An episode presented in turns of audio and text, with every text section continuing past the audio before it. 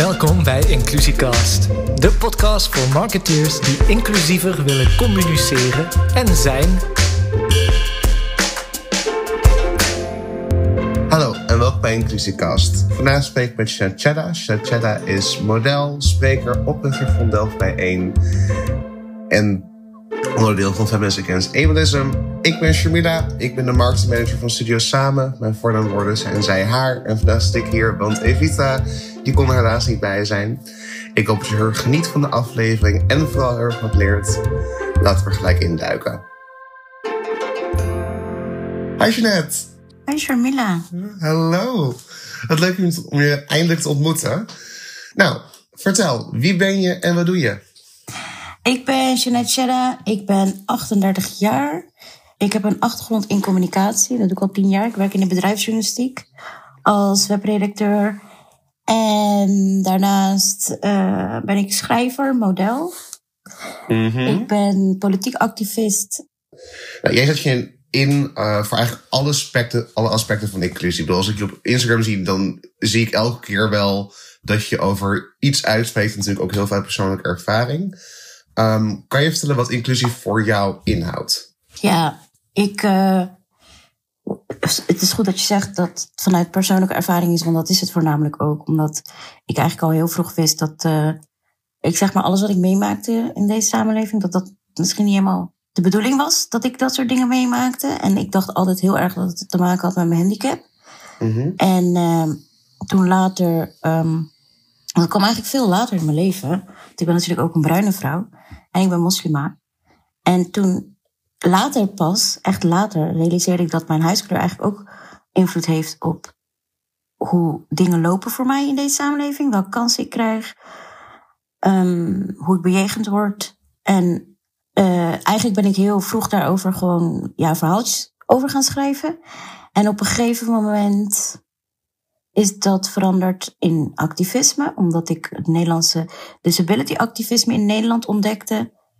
Heel veel toffe disabled feminists in Nederland, die ik heb gevonden bij het collectief Feminists Against Ableism en daaromheen. En inclusie, dat is dus voor mij echt dat je dus invloed hebt op hoe de dingen geregeld worden in de samenleving. Dus ik als gehandicapte moslima van kleur, kijk, Jan, even laten we de witte cis heteroman Jan noemen. Jan, die weet niet wat belangrijk voor me is. Die weet niet waar ik tegenaan loop. En die kan niet verzinnen wat de oplossingen daarvoor zijn. Dus inclusie is dus, lang verhaal kort, dat je hebt een feest. Je wordt er uitgenodigd, maar je wordt ook uitgenodigd om het feest te organiseren, zeg maar.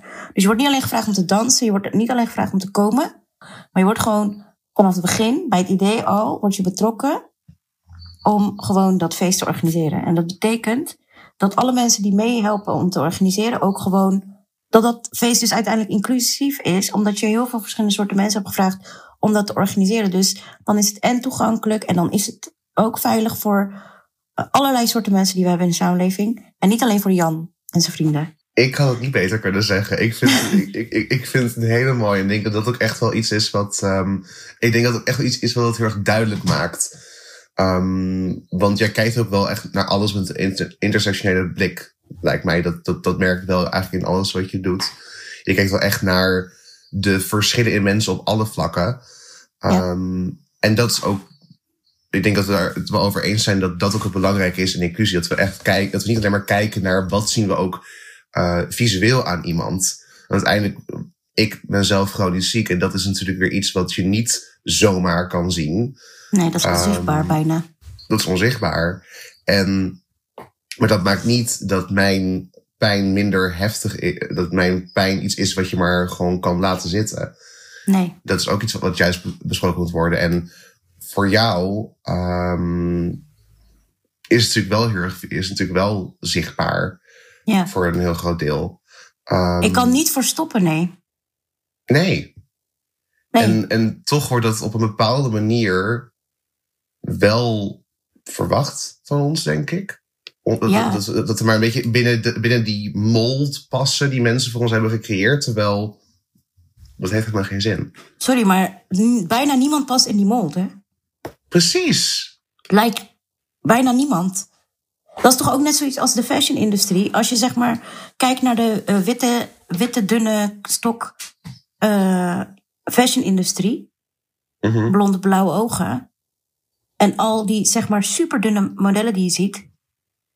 Daar, wie lijkt daarop?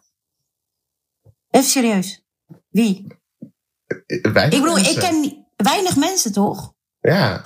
Van gewoon de hele wereldpopulatie. Gewoon zo weinig mensen lijken erop. Maar dat is de norm. Mm-hmm. Ja. Niemand past daarin. Maar kijk, ik wist niet wat intersectionaliteit was, hoor. Eerst. Dus het is niet van dat ik dacht van... oh, ik ga nu lekker intersectioneel feminist zijn. Mm-hmm. Zo ging dat niet, hè?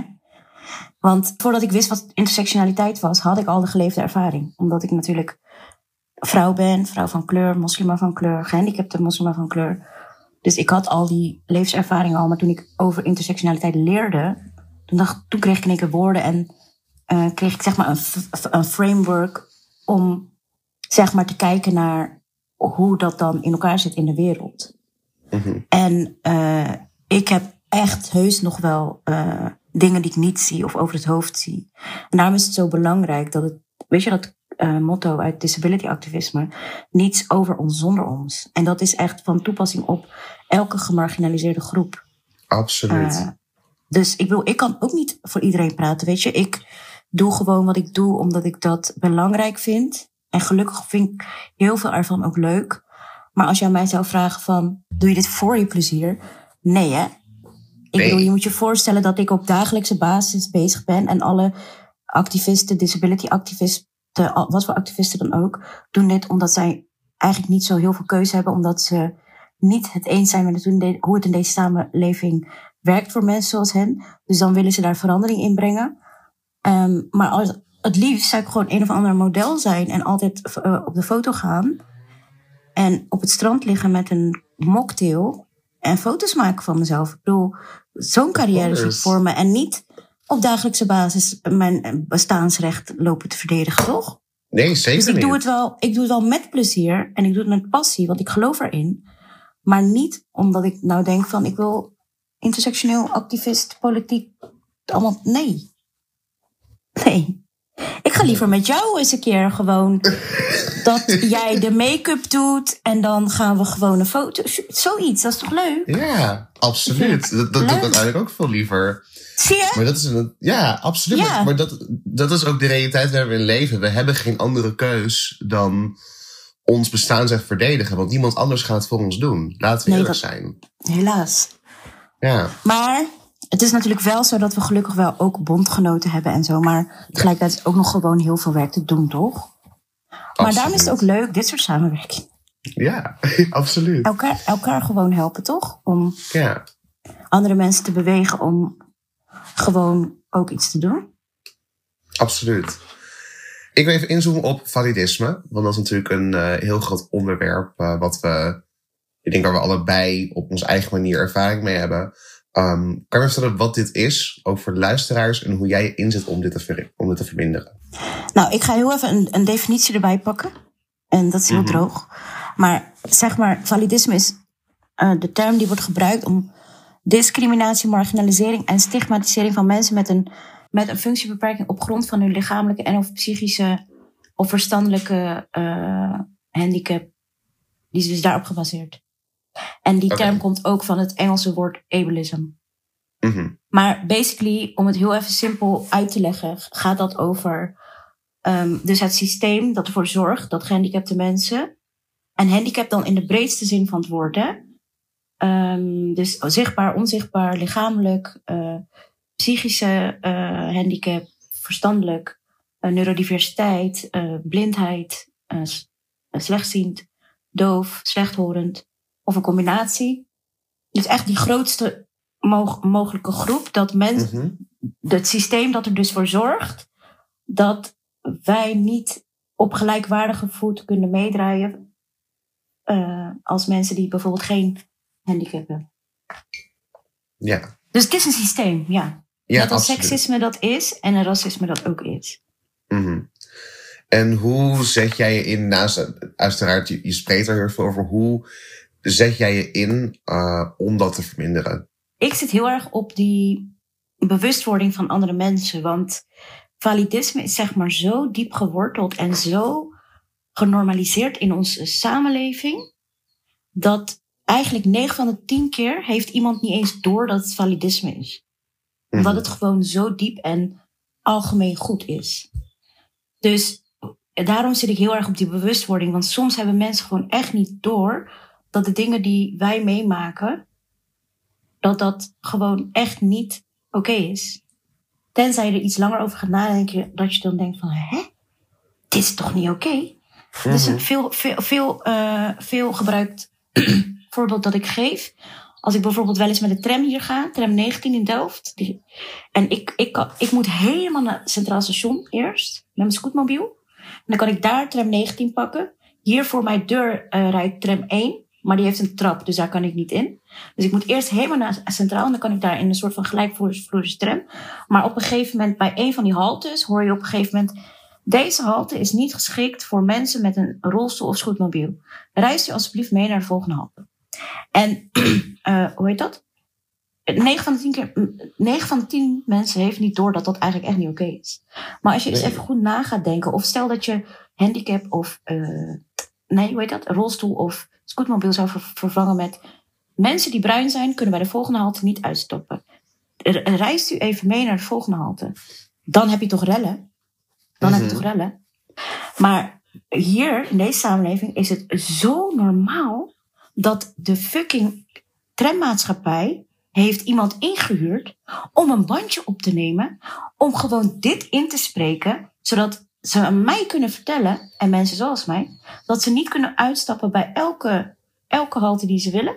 Dus ik moet en meer tijd besteden aan mijn reis, en meer geld. En iedereen vindt het maar gewoon normaal. Ja. Dus ik zit heel erg op die bewustwording. En ik... Ja, ik doe niet per se expres humor.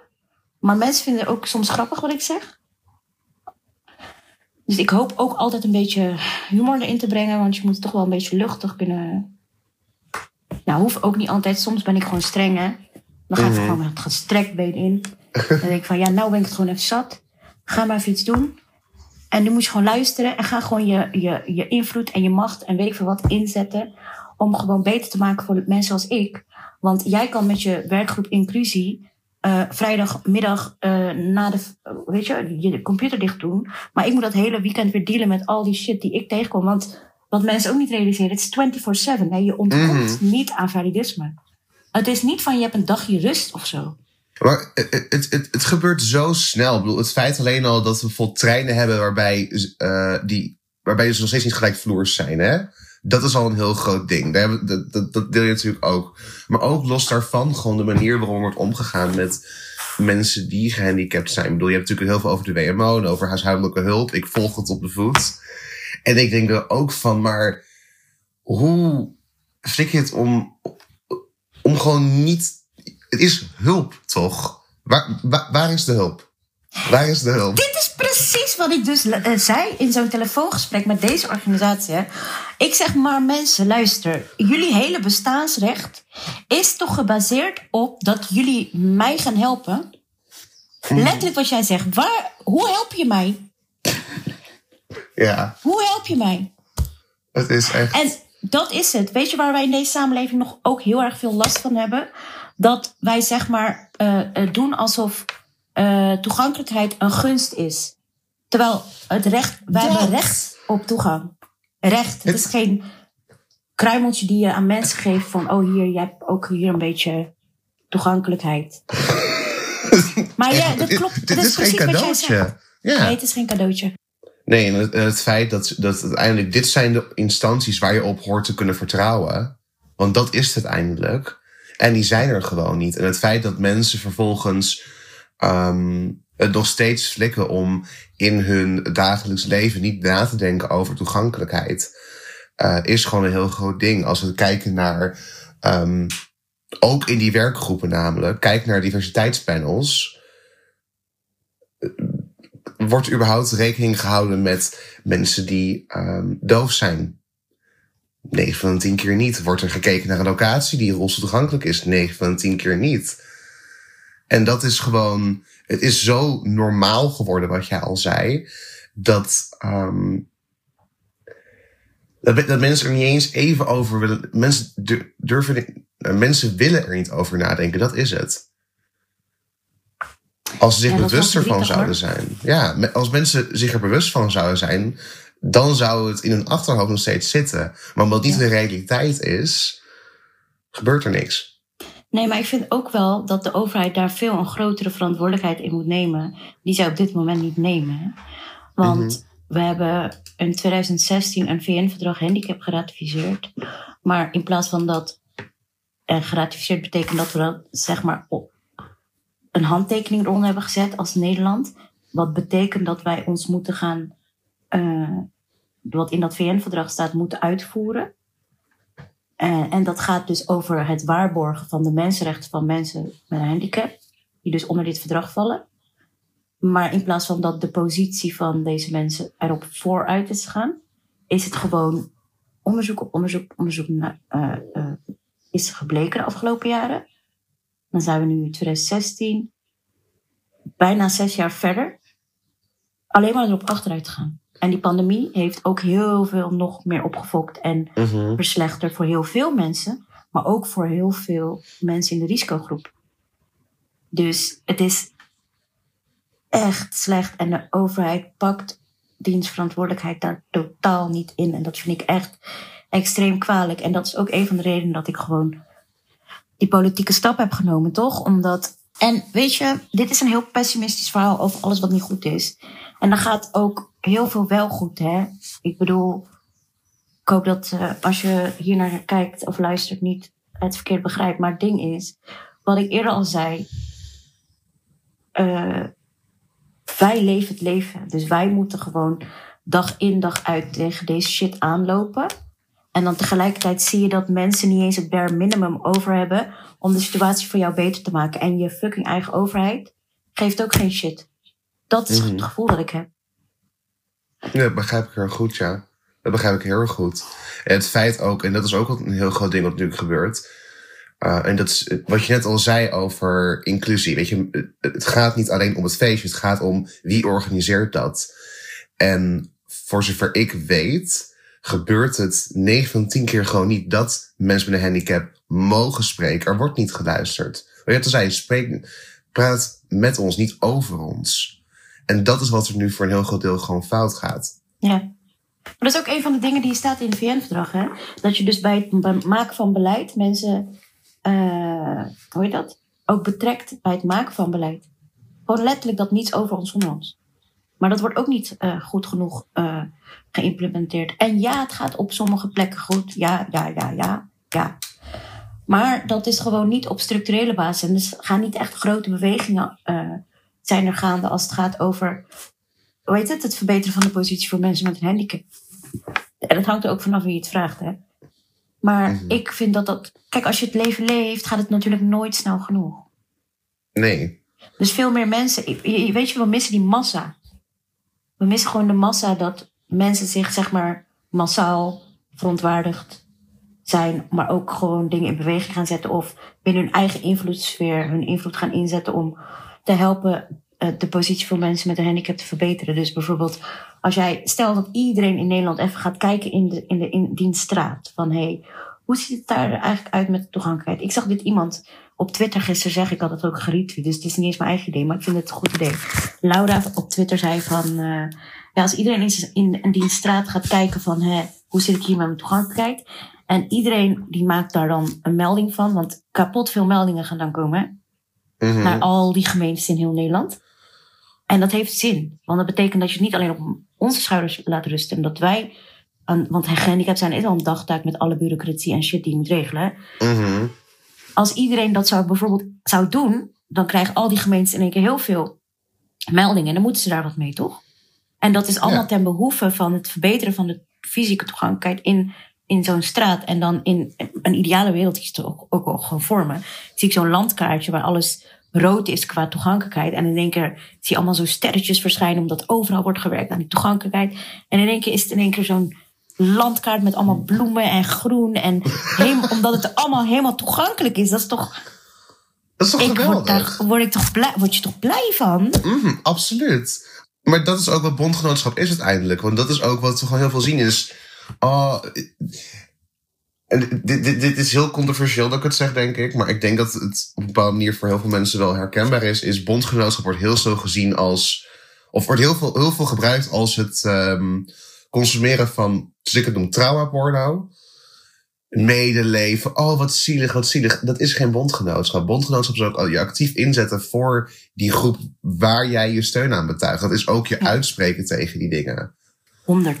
Het kan op heel verschillende manieren. Helemaal met jou eens. En ook dat we een keer moeten kappen met... dat we eens een keer verder gaan dan... oh, maar mijn intentie was goed. Ei, kappen nou met je intentie. Want iedereen's intentie is goed. Iedereen's intentie is goed, ja? Iedereen. Mm-hmm. Niemands intentie is slecht. Maar wat heb ik aan jouw intentie als het mij schaadt? Dus we moeten met z'n allen eens een keer die stap gaan maken van intentie... nou even wat meer gaan nadenken over... wat voor impact jouw intentie heeft.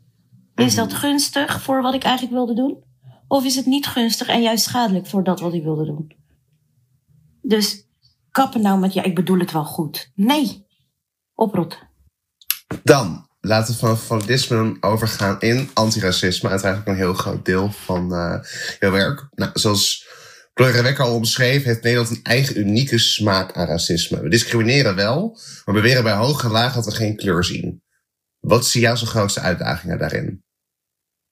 Het gebrek aan zelfbewustzijn van... de witte Nederlander en diens geschiedenis... en de invloed van diens geschiedenis op ons huidige leven... voor mensen die niet wit zijn. Zou je dat iets meer kunnen belichten? Ja, ik vind echt dat de meeste witte Nederlanders... echt een gebrek hebben aan zelfreflectie. En ook een gebrek hebben aan dat ze bewust zijn... van hun eigen positie in de samenleving... en de invloed die hun positie in de samenleving heeft... waar dat vandaan komt... weet je, gewoon de erkenning van de geschiedenis... en hoe dat gewoon nog invloed heeft op het leven van mensen vandaag de dag... de positie van mensen van vandaag de dag. En weet je dat wij bijvoorbeeld op school nooit iets leren over... de geschiedenis van Nederland, het kolonialisme, het slavernijverleden... dat we dat met z'n allen gewoon niet in perspectief zetten... dat we daar geen gesprekken over hebben... dat ik nooit op school heb geleerd over discriminatie... niet over racisme, niet over... waarom mijn ouders überhaupt naar Nederland zijn gekomen. Want ik ben Hindoestaans. Mijn ouders komen uit Suriname. Suriname is een voormalige kolonie. Dus er zijn hartstikke veel redenen... waarom mijn ouders hier uiteindelijk zijn beland. Maar ook waarom mijn ouders überhaupt... de voorouders van mijn ouders in Suriname zijn beland. Want dat is ook niet zomaar. Wij zijn niet oorspronkelijk bewoners van Suriname. Want na het slavernijverleden... en dit heb ik allemaal later pas moeten leren... dus je groeit op met de identiteitscrisis. En ik was laatst in Egypte... en echt de mensen daar, die ik daar heb ontmoet... die zijn zo trots op hun afkomst... op hun Egyptenaarschap. Ik weet niet of dit een woord is, maar snap je wat ik bedoel? Het feit dat ze Egyptenaar zijn... op hun land, op hun cultuur, op alles... En ik vond dat zo gewoon prachtig en mooi en geweldig om te zien... want in sommige landen zie je... bijvoorbeeld heel erg dat mensen heel erg gaan verwesteren... en zich heel erg schikken naar westerse normen en waarden... om maar die toeristen een beetje te kunnen cateren. En dat was in Egypte, vond ik ook. Maar ook op een of andere manier was dat gewoon anders. En toen realiseerde ik me gewoon, toen ik daar was... van dat ik eigenlijk in Nederland... dit is de zin die ik in één keer bedacht, hè. Eigenlijk groei je als bruin persoon in Nederland op... met de indruk dat je eigenlijk moet schamen voor je achtergrond. Denk ik van, wat is dit? Want ik heb dat gevoel gewoon altijd gehad... dat ik me moest schamen voor mijn achtergrond. Dus gewoon die hele... het leren over de Nederlandse geschiedenis. Ik vind dat echt een zwaar gebrek. Want dat betekent daarom dat... we nu nog moeten gaan... eikelen over dat allemaal is. Dat de geschiedenis impact heeft op ons vandaag. Daar zijn we nog gewoon discussie over aan het voeren. Is toch fucking irritant? Ja, en het is... nou, hoeveel jaar later? Nou, dat weet ik niet, maar... Eeuwen. Eeuwen, ja. Ja, We zijn eeuwenlang nog steeds bezig met het bespreken van wat er is gebeurd. Maar er worden geen stappen gemaakt om het te veranderen. En ik denk ook wat kijk, wat ik al zei, weet je, in Nederland beweren we discrimineren wel, maar we zien geen kleur. Dat is niet. Maar wat betekent dat? Ik zie geen kleur. Hoe bedoel je? Ik zie geen. Wat betekent dat? Ja, het idee wat heel erg rust is dat Nederlanders geen kleur zien, dus iedereen is gelijk. Nee. Maar dat is niet de realiteit. En hoezo zie je mijn kleur niet? Look at my gorgeous color. Hoezo zie je dit niet? Exactly. Ja, ik maak er nu een grapje van. Geïrriteerde, sarcastische iets. Maar wat het is, als je dus geen kleur ziet. Of bijvoorbeeld, vroeger dacht ik dat als iemand tegen mij zei, ja, maar jij bent toch niet gehandicapt? Ik zie jouw handicap niet. Ik dacht altijd dat dat een compliment was. Hè? Omdat ik toen zelf ook nog mij schaamde voor mijn handicap en weet ik veel wat allemaal. Dus ik dacht altijd dat het een compliment is. Maar dat betekent ook dat je dus geen. Als jij niet mijn handicap ziet of niet mijn kleur, dan erken je ook niet alles wat daarbij komt kijken in deze samenleving. Omdat ik van kleur ben of omdat ik gehandicapt ben. Want dat betekent dat je ook geen rekening gaat houden met. Als jij mij zou uitnodigen voor jouw verjaardag in een of andere kroeg, maar dan moet je eerst een trap op. Jij ziet mijn handicap niet. Dus dan ga je mij gewoon daar laten komen. En dan sta ik daar en denk ik van ja, oké, leuk, Sharmila. Maar hoe moet ik nou komen feesten dan? Ga je dat feest naar buiten verplaatsen? Of what's going on? Exact.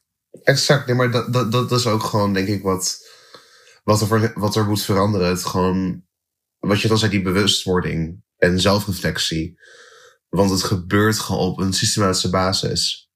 Ja, het is institutioneel, het is cultureel, het is niet iets incidenteels. Het is gewoon, dus jij en ik zijn gelijk aan elkaar, toch?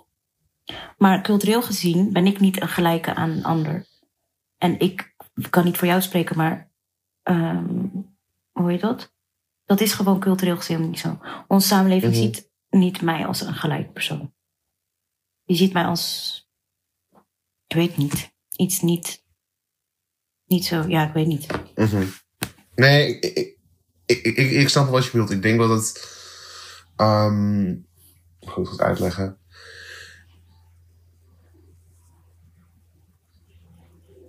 Ik denk wat vanuit mijn perspectief daarin heel erg komt is, we weten in principe wel gewoon, ik denk dat dus we weten heel goed dat er wordt gediscrimineerd. We weten heel goed dat er in onze samenleving gewoon heel veel ongelijkheid dingen moeten verbeteren. Ja, er is heel veel ongelijkheid. Maar door te zeggen, we zien geen kleur, kunnen we het afwimpelen. En kunnen we gewoon zeggen, we zien geen kleur, dus iedereen is gelijk. Ja. Ik hou mijn handen voor mijn ogen, ik zie niks, dus iedereen is gelijk. Ja. En maar zo werkt het niet. Nee. Want uiteindelijk, mensen kijken ook niet meer naar de ervaringen van jou, van zwarte personen of van andere personen van kleur. Mensen kijken er niet eens naar en willen niet eens luisteren. Want ik zie geen kleur. Ja, zo werkt het niet. Nee, zo makkelijk kom je er niet vanaf, Henk. Exactly. Goed. Wat kunnen mensen meteen vanaf dit moment beter doen om inclusiever te communiceren? Ja, ik heb daarvoor tips. Ik vind dat ze gewoon ook zeg maar hun eigen invloed moeten inzetten om mensen uit gemarginaliseerde groepen ook op plekken te krijgen waar zij nog niet zijn. Dus maak ruimte voor mensen. Of het nou gaat over een baan. Of het nou gaat over een inhuurklus. Of het gaat over een sprekersklus. Of het gaat over, je zoekt een model. Hoe heet dat? Je zoekt een fotograaf. Je zoekt een advocaat. Je zoekt een.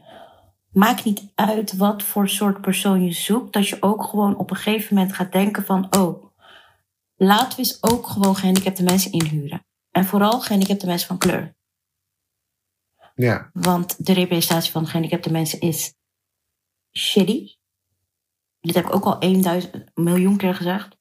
De representatie van gehandicapte mensen gaat over het algemeen in Nederland over goede doelen.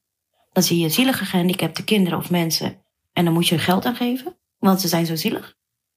En aan de andere kant van het spectrum heb je hele uitzonderlijke Paralympische sporters die vroeger veteraan waren en nu topsporter. Dat is het. En daartussen heb je niks. Dus Het is ook niet heel raar dat we dan alleen maar als deze twee categorieën worden gezien of gewoon totaal worden genegeerd. Maar maak gewoon ruimte voor mensen waar je ze over het algemeen niet ziet, maar waar ze eigenlijk wel horen. Dus gewoon als je dat feestje gaat organiseren, jij wil een inclusief feestje organiseren, ga gewoon ook een heel divers organisatiecomité opzetten. En dan ga je vanaf het begin nadenken over toegankelijkheid.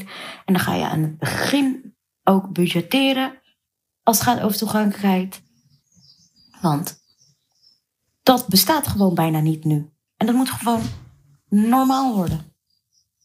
Ja, absoluut. En dat is nu al heel veel werk. En verder vind ik ook dat je gewoon moet verdiepen en niet gewoon allemaal moet verwachten dat gehandicapte mensen of wat voor gemarginaliseerde groep ook jou gratis emotional labor gaat leveren. Want je kunt ook gewoon je eigen research doen. Er is heel veel geschreven, heel veel literatuur. En als je wel iemand wil bevragen daarop, ga ook gewoon compenseren voor die tijd. Geef gewoon geld. Ga mensen betalen. Niet verwachten dat we alles gratis doen. Gewoon net als dat je Henk zou inhuren voor een paar €1000. Ga je mij ook gewoon inhuren voor een paar €1000? Want dat is gewoon, weet je, loongelijkheid, of hoe noem je dat? Even, loongelijkheid. Tegelijkertijd gaan we die loonkloof helemaal kapot maken. Gewoon allemaal tegelijk betalen. Ja, ik zie het al helemaal voor me. Doe iets. Waar kunnen de mensen jou volgen? En ook natuurlijk, omdat we het natuurlijk ook al hadden van laten even ook gewoon gehandicapte mensen betalen voor hun emotional labor en hun kennis. Je kunt mij volgen op verschillende channels. Nee, kanalen. Ik ben best wel actief op social media. Maar het kanaal waar ik het meeste doe is Instagram. Maar je kunt me ook op Facebook vinden, op Twitter, op TikTok. Echt overal kun je me vinden. Op Google kun je me vinden.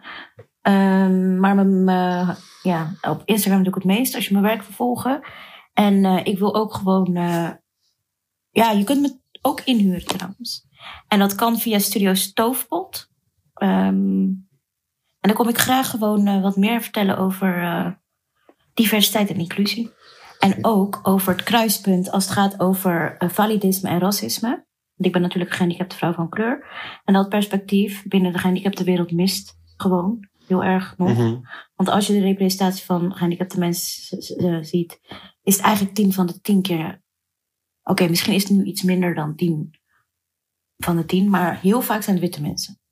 Absoluut. Dus lieve mensen, ga alsjeblieft Jeanette volgen. Want ik ben enorm fan van haar. En ik vind het echt heel fijn dat ik met je vandaag hier kon zitten. En ga er even inhuren, want laten we eerlijk zijn. Wie kan er nou eigenlijk beter hierover vertellen dan Jeanette of een ander gehandicapt persoon in plaats van Henk die in je diversiteitsgroepje zit? Ja, precies. Exact. En ik beloof dat je wat gaat voelen als je mij inhuurt. En als je echt helemaal laat gaan, ga je ook huilen. Beloof ik. Bedankt voor het luisteren. InclusieCast wordt gehost door mij, Evita Lammes, en gemonteerd door Ferry Molenaar, de podcast creator. Inmiddels is uit de podcast een bedrijf ontstaan. Osiris Hoepel, Sharmila Voren, Nanje Onwuka, Maral Moni en ik bieden hulp bij inclusieve communicatie. Van unconscious bias training en advies tot video en tekst. Wel weer graag. Je kunt Studio Samen vinden op studio-samen.nl, op Instagram @wijzijnstudiosamen en je bent altijd welkom om een mailtje te sturen naar contact@studio-samen.nl. Hopelijk tot snel.